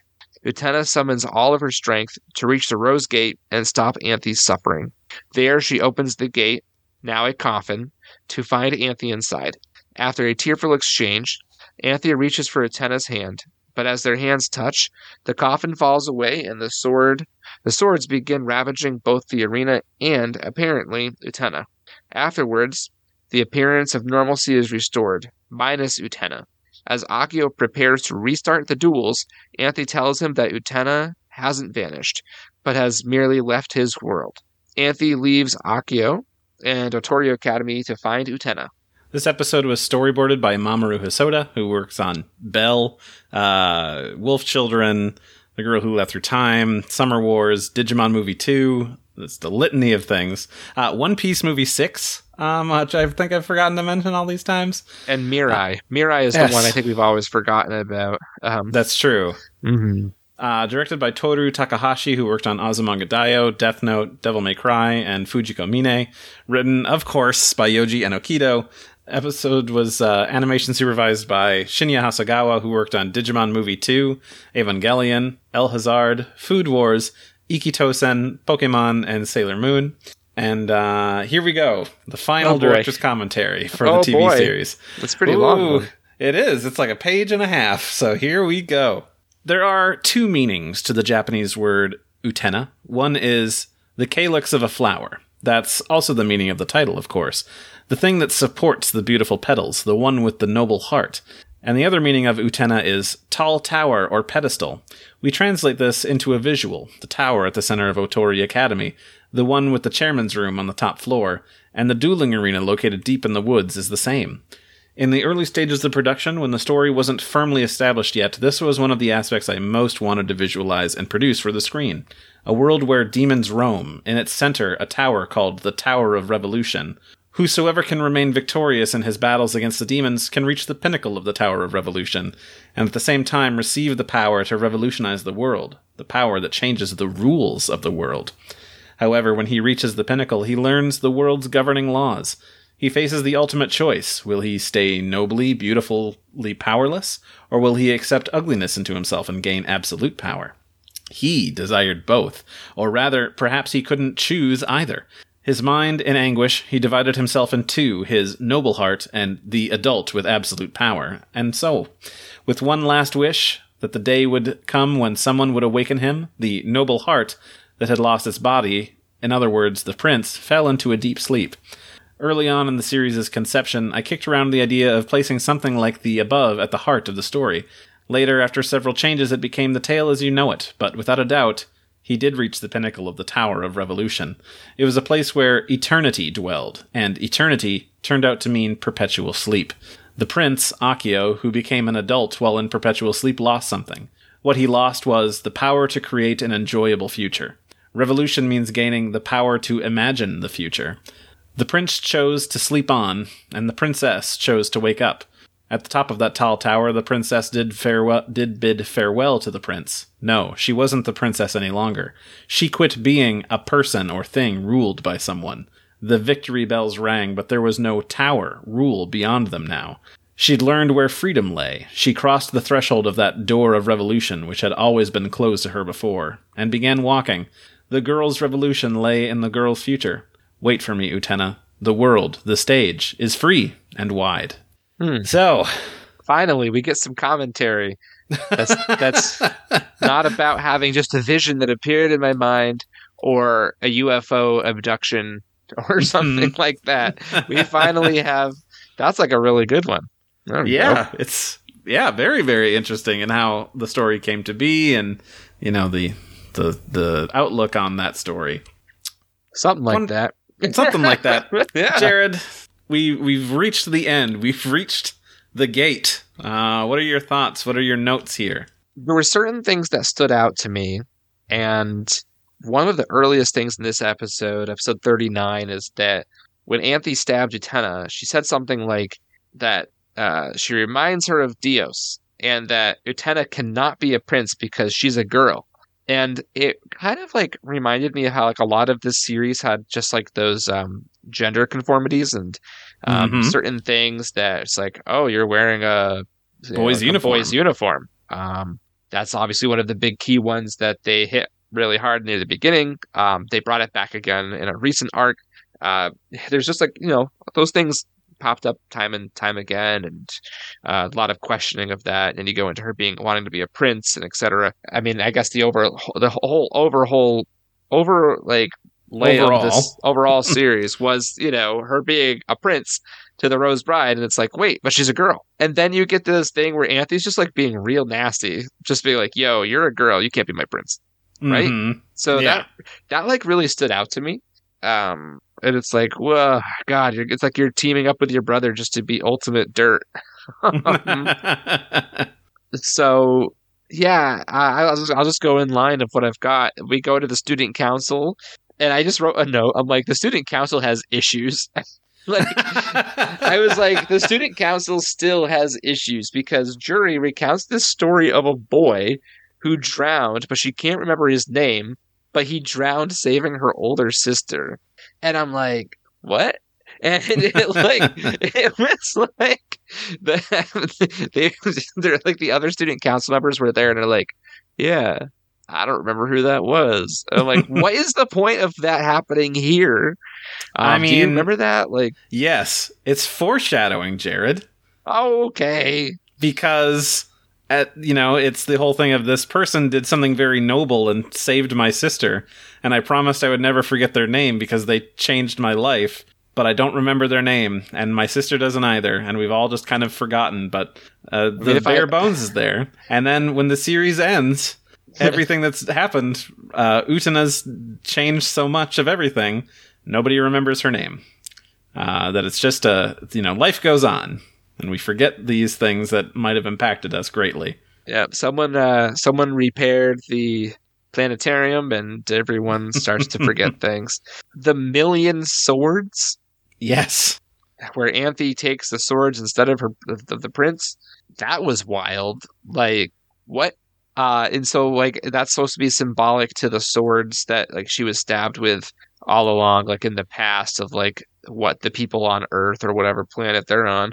Um, Mhm. Basically, right? for they're, they're taking away their prince. But I, th- it's also metaphorical for a societal ill that we have, where women will take the the brunt of the blame for everything that goes wrong, even if it was a man's thing. You know that uh, women are the are the scapegoat, the ones that are punished the most for these things. So Mm. rather than Akio, who's you know, oh, he's perfect and he's handsome and he couldn't do anything wrong, even if he's been a total jerk. It was his sister this whole time. She's the evil one.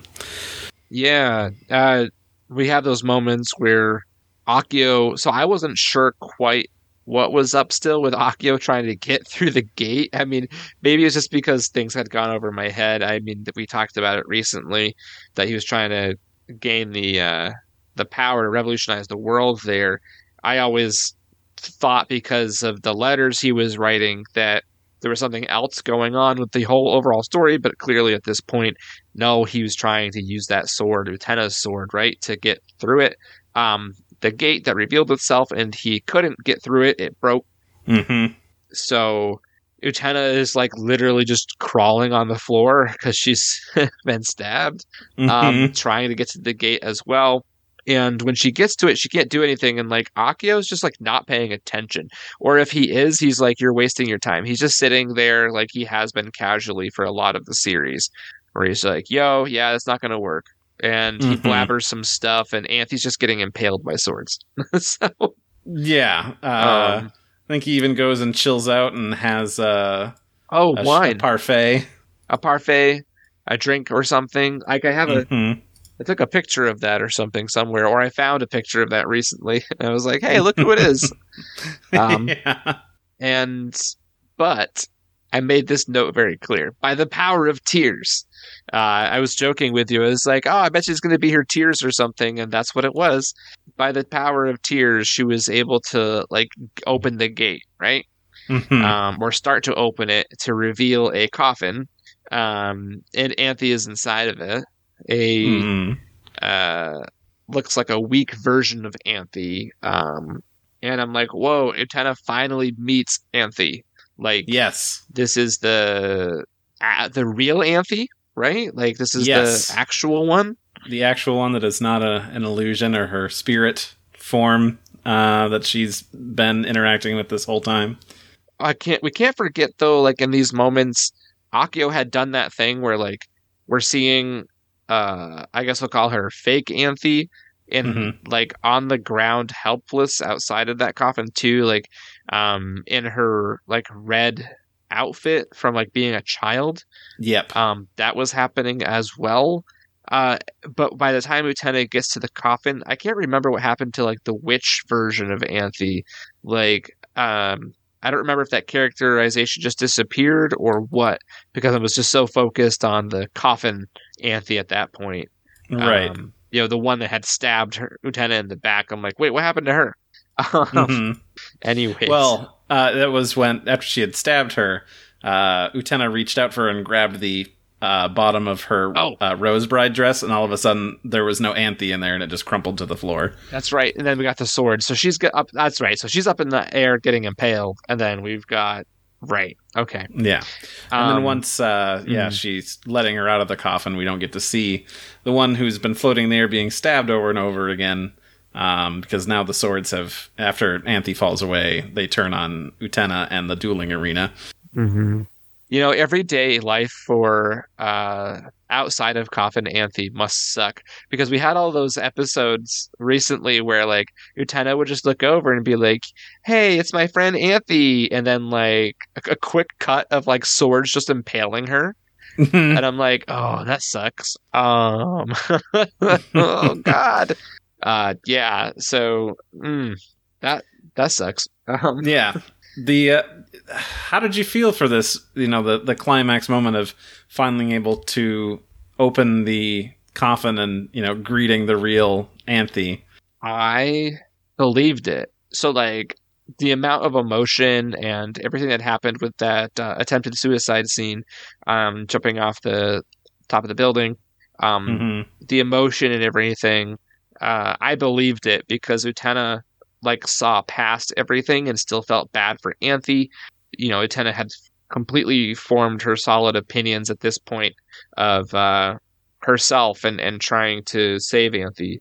So all of that um, still rang true to me, and you know that ultimate betrayal of like the backstabbing um, still held true for me as like okay, this character still wants to keep pushing, still wants to save Anthy. So like I I, I believed a lot of that, and uh, the, you know, I'm comparing it to what we had talked about in this episode of our recording of uh, of Toga. A lot of you know his kokuhaku and his confession of his feelings and stuff. I was like, yeah, Mhm. whatever, like whatever. Um, whereas something like this is just on a whole other level. Yeah, absolutely. It's I don't know. It's it's so wonderful and just like being able to finally see this girl that she's known for so long, forgotten, gotten to know again, and formed this you know very intimate relationship to finally be able to reach out, touch, and you know greet them. And then of course it all falls away because it's not enough. and Mhm. Anthy falls away. Utena is left with nothing else. I mean, she's been stabbed through probably, I don't know, a kidney, her stomach, something horrible, and uh, used all of her strength to open this gate and this coffin. so I, I just want to point out too, like uh this reaching hands episode, like everything in these moments. Um, I mean, this came before Evangelion 2.0, but um, that Yeah. there's a strong moment that's very similar to this. Um, in that where it's like, reach my hand, grab my hand. You have to like, it's such like a powerful moment that like that Mhm. moment in Eva, um. Will always be with me because of how amazing it is, and then like we see this, and it was actually like really similar with like how powerful it is. Yeah. Um, Utena's trying so hard uh, to save Anthy. Mhm. And right, I mean, I had kind of forgotten uh, that. So that Anthy and Utena they touch hands, and Yeah. Anthy falls because the tower is crumbling, and Akio is like on the side, like freaking out, but he can't stop them. But he's like Yeah. freaking out about what's happening, and that there were swords that had gone through Utena.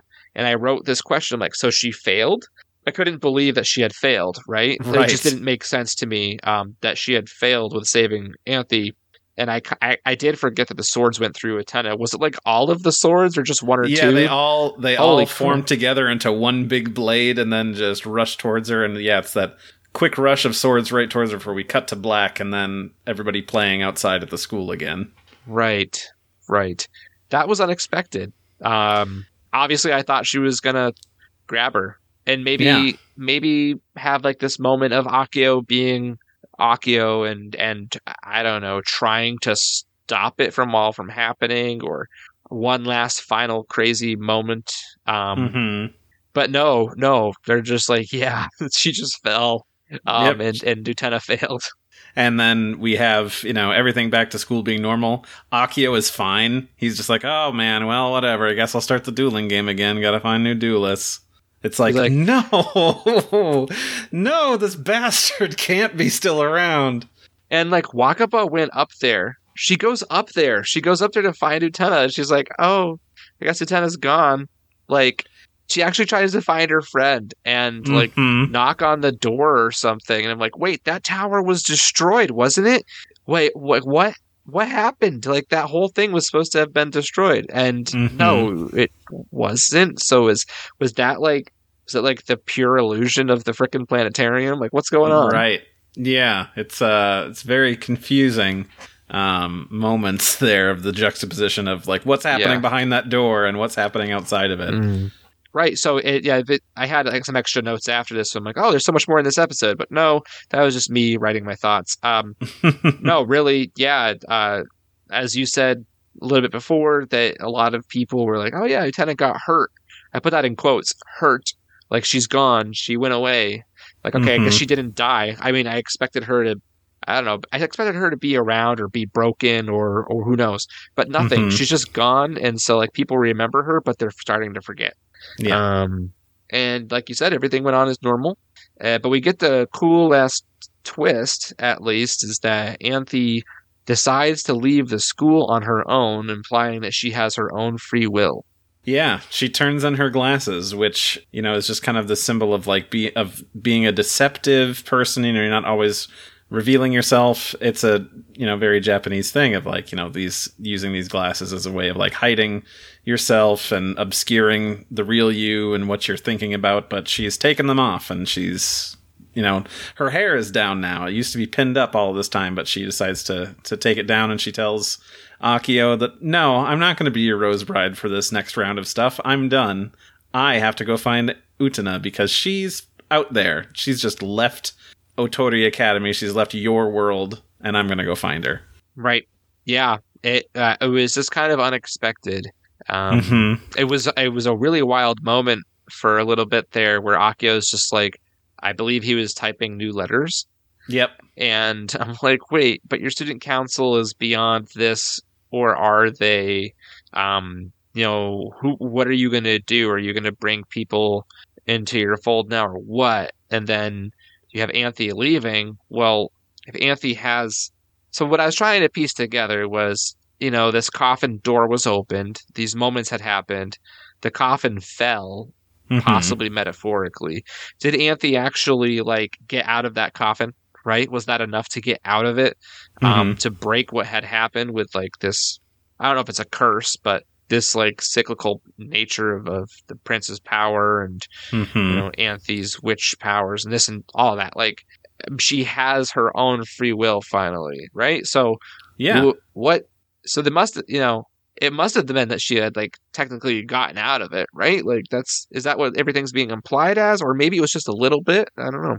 you know, it was just a little bit. It was showing Anthy that she has self worth outside of being a tool for her brother. That she, you know, she loves her brother honestly and wants him to be happy and be free of this. But you know, she's torturing herself at the cost of this and locking herself into the cycle of abuse where she's letting her brother abuse her in multiple different ways and abusing others here at the school by, you know, torturing them or using them for her own ends and that you know she has self-worth and she can be loved by somebody without it being you know this deceptive thing or you know being used that it's a pure love and seeing that gives her the ability to revolutionize her own self her own self-worth and her own world and that she can have her own destiny on her own terms mm. so, I mean, it's a lot of metaphor. It's not Right. all literal of like, oh, the door is open, so that means I can crawl out. Like, no, it's, you know, being shown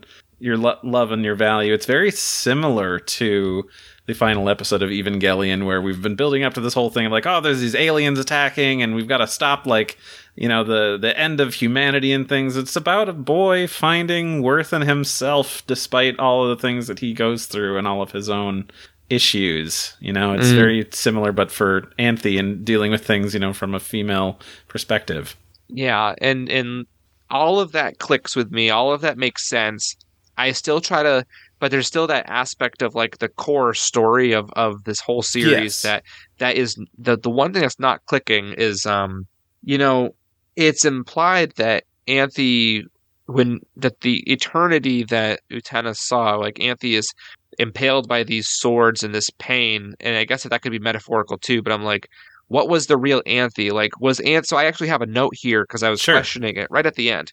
Um, I said I wrote, so Anthy has been in a coffin this whole time. She's just a projection.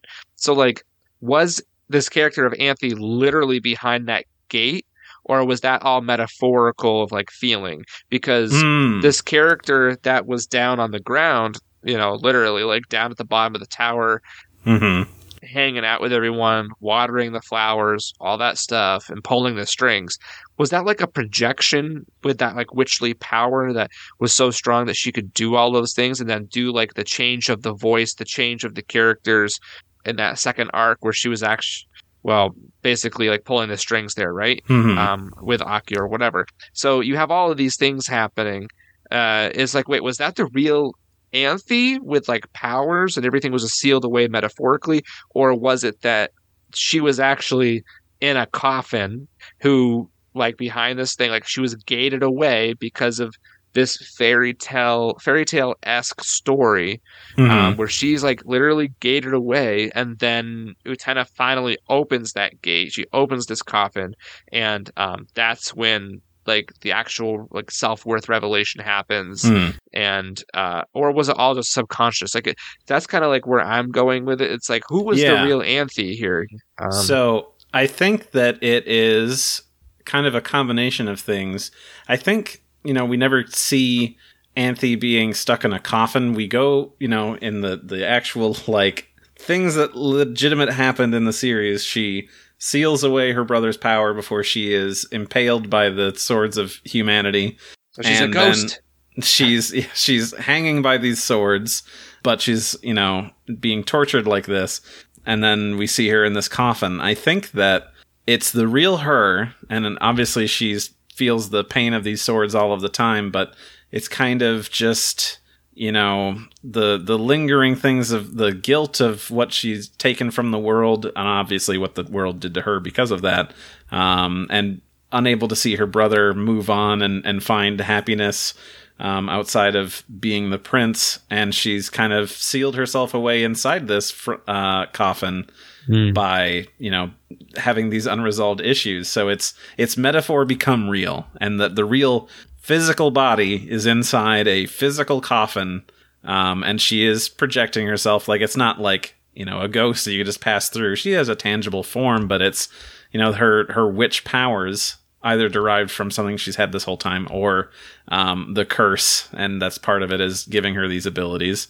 But yeah, the her real physical body is stuck inside this coffin, and yeah, she's she's stuck in there from all these things that she's gone through.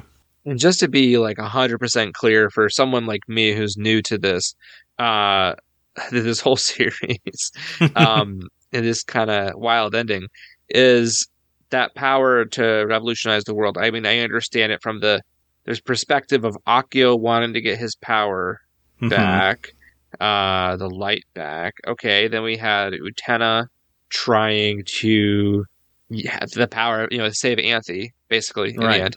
Uh, all of those characters, the student council, all that stuff was just more basic needs of being used and manipulated, you know, the power to experience that sound again with my sister or um I don't know, like what was Juri's to be with the girl or, or something. Like, yeah, you have these all of these mo like okay more obvious type moments um as a ploy and then you get to you know anthy never she can't like because of her her fate she can't be like a duelist right? Like she can't Mhm. i mean this is not how the whole series works but it's not like she could like save herself with that power. It's, always had to be somebody else because of how it was sealed.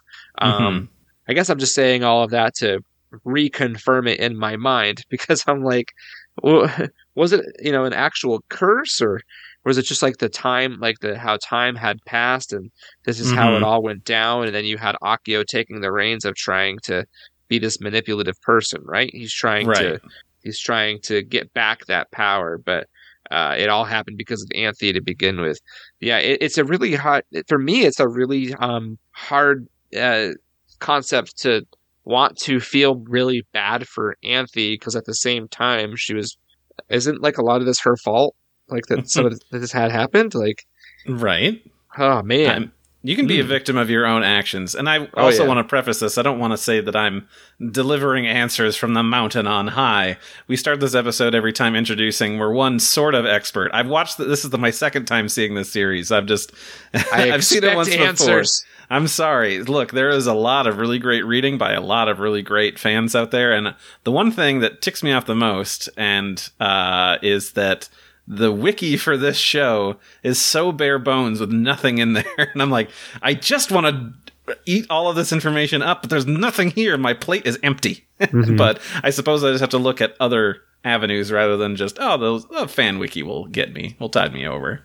yeah yeah it was uh yeah no like it ha- it definitely is much more constructed than where a lot of anime take things so Mhm.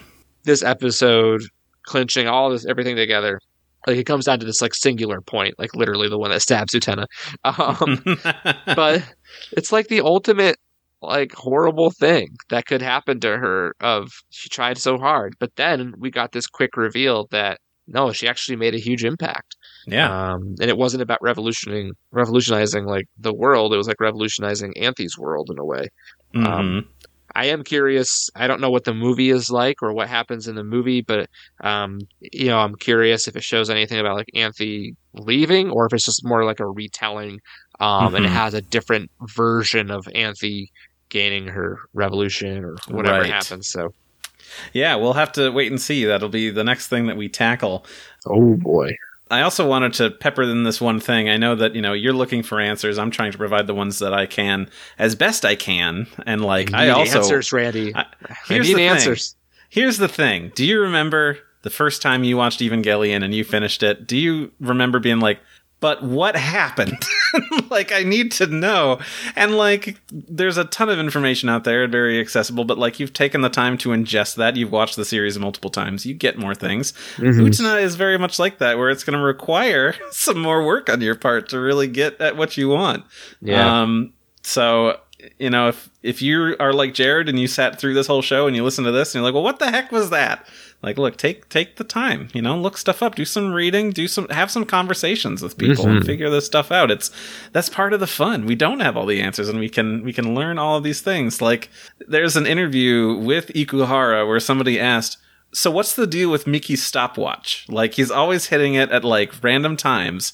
What is that? And his answer was the stopwatch holds all of the answers of the universe. End of a question. Moving on to the next one. like it's just what we're not. He's not to reveal it. He's not to spill the beans on some of this shit. So we gotta. We do. We're doing this ourselves, people. Yeah. Was that like a reference to like Miki's contribution. Like if the prince was the light, and then you had like the power of miracles in this. I can't remember what Miki's was, but I think it was he's it's Miki is always talking about the shining thing. You know the oh right um, the nostalgia of playing with his sister and like being able to play the song perfectly. It's you know. You know, I understand that people have to ask like the hard hitting questions of like Miki with a stopwatch, but like, what about like, did Nanami actually become a cow? Like, uh, or was it all an illusion done by uh, Anthy to torture her? You know, I, you know, Anthy. That's quite a character. yeah. oh well. Uh, do you have anything else you want to talk about here before we we conclude and we talk about what we're doing after this? Uh, the only thing I'll say is that, like in the last couple of days, I've done some reading on, especially the last six episodes, to prepare for tonight. Mm-hmm. Um, there, there's some, like you said, there's some really powerful reading out there, some or, or like writings that have been done.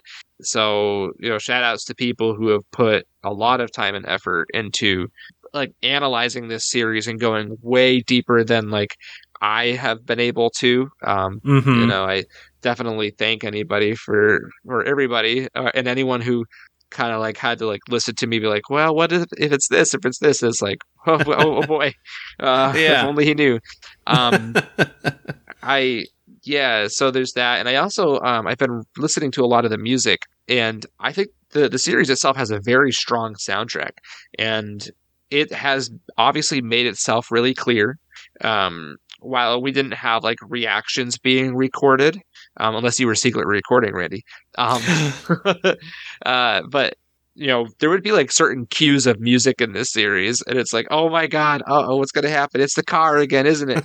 um, but the, between the battles and like the repeat animations and going up the tower, and uh, even like you know, like the interlude between the halfway point of this, the episodes to the next on previews, like um, I listened to a lot of that music again in the last couple of days, including today, and it it's uh, it's a really strong soundtrack. Like it's decently well written, and then when you start listening to more of the songs, um, mm-hmm. you'll hear like the bits and pieces carrying through, and and I feel like some series try to do this and they just don't accomplish it too well. And this one's like, oh wow, it's like really fitting, you know? Yeah, no, yeah. it's a masterful undertaking of all of the the music that's for this show.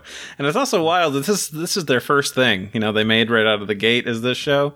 Just the pedigree of the people involved is just really phenomenal. Yeah it definitely tells true of the, pedigree. Um some of the readings i was looking at were I, I believe you know there's a comparison of like the budget of this series to the budget that Evangelion had and how this series went an extra 13 episodes longer, but still accomplished yeah. everything it wanted to do.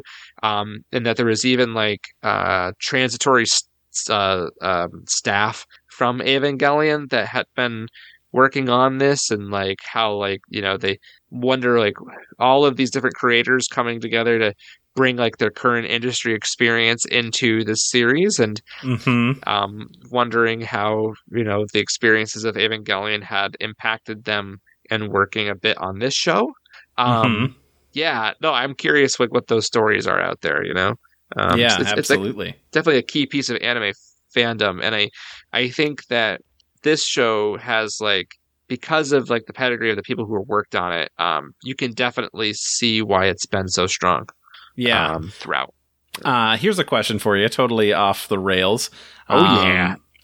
After watching this TV series, are you interested, or do you have more interest in watching other series by these by this creator and this team, like Penguin Drum, um, Yurikuma Arashi, or more recently Sarazanmai? Uh, to some degree, yes. So, like one of my um, really good friends uh, who lives locally to me, we, you know, he's really big into anime, and uh, we'll talk about it. I think he's seen Penguin Drum, right? Mhm. Um, and he watched all of that series, and then I told him about Utena and how you know it's by the the same team, and he's like, "Oh, yeah, you know, if it's anything like Penguin Drum, it's going to be full of metaphors." And he said that to me over and over and over again. Like even this past weekend, he's like, "This series is going to be full of metaphors, right?" Like, and I'm like, "Yeah, well, I finished it, so I guess I can tell you the whole thing's a metaphor." But but it's very Yeah. different. We were talking about it, and I, I said it's extremely different than like Evangelion's like imagery Mhm. that that has like a lot of just straight up imagery happening, whereas in this series, it's like all linked a very different way. Like it's not just like Christian imagery being thrown at you, right? Um, Yeah. It's like, oh, th- there's this and that. Well, unless you consider the stopwatch, which is like in control of the universe, but Yeah. well, cool. I I hope you do because I liked Penguin Drum. I thought Yurikuma Arashi was incredible, and I haven't seen Sarazanmai yet. So one of these days, soon. I, I just need to remember that I.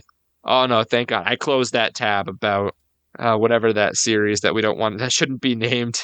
Um, the one that whoever worked on it, the Oh, into the erogenous zone. into the erogenous zone. I, I closed that tab. I didn't want to remember the name, but Sorry. um, yeah, I, I, that's the only episode, like series I want to watch after this. well, uh, before we close out, I just want to go quick through our list of predictions you had for this series. oh boy, So, number one is Chu-Chu end of the world? No, he's not. Oh. Uh, what happened to Choo Choo in the end? he, Did he go with her? Yeah, because she puts on her glasses. He puts down his tie and earring like it's his Oh, badge and that's right. gun. Yep. He loads up his, you know, backpack and he goes off with her uh, on her adventure to go find Utena. All right.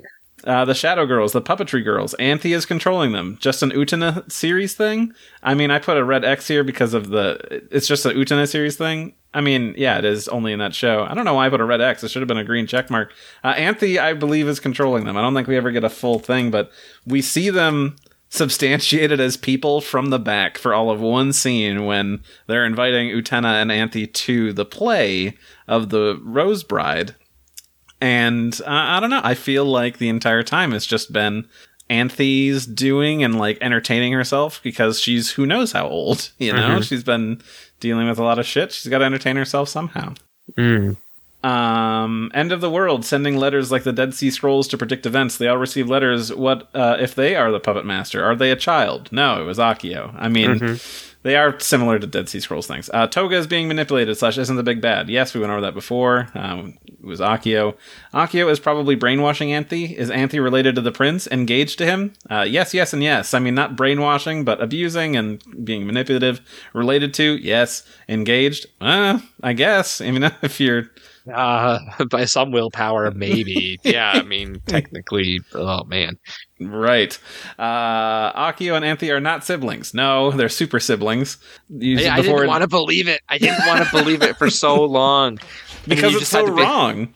right? And I'm like, ah, anime always has like this thing. Like, I could be I, honestly, I could see even like this series just being like, um, well, by the power of my projection planetarium, it wasn't her real body. Like, I can I could see that, like, because anime they just never like to go there, but apparently this one didn't actually go that far, and they well, they went that far. They just didn't go as far as like trying to cover it up. So kudos to them for that. But uh man, uh, you had also tried to guess how many Anatomy episodes there were left. Um, we talked about that before. The last one I want to talk about is your final one. Will they finally ride horses in the sky, like in the opening, and wear that armor and they've got their jousting lances and they ride armored horses? No. I had the same question when I watched through the series, uh, talking to my husband. I'm like, so when does that happen, though? That's got to happen. They show the opening. Why would they design these things if they're not going to use them? And they never do. Mm. yeah, maybe it's in the movie. Mmm. You're like, um, no, but oh my god. Uh, so that's going to be it for the TV show. What we're going to do now is our next episode. We're going to talk about the movie Adolescence of Utena. So uh, this is your chance. Go buy the Blu-ray and watch it since you can't watch it on any streaming anywhere. And then after that, we're going to do an entire series retrospective where we talk about the series as a whole and then, you know, what it accomplished, what we felt it fell flat on, and, uh, you know, everything of that sort. So that should Mhm. be a ton of fun. Yes. Uh, thank you for listening. Uh, we've only got those two episodes left to go, um, so please stick with us. We're, you're almost there. You've made it this far. You might as well stick around. Thank you to any sponsors we might have had, Jared. Where can people find you? They can find me in my coffin, uh, just sad and depressed with swords metaphorically stabbing through me every day. Ouchie. I'm actually dead, but I'm a ghost, but I'm not. I'm just in the skies that my brother hates. Uh, they can find me on the internet, mostly like uh, Twitter and Instagram, Facebook, wherever else. Oh, Snapchat. Well, yeah, and uh, TikTok. um, hot anime vlogger. Heck yeah. You can uh, find me on most of those places uh, at saber underscore breaker. So uh, subscribe to the show, tell your friends about it, tell your friends to watch Utena, and have a good time. Uh, it's uh, definitely a trip, and we'll see you talking about the movie next time.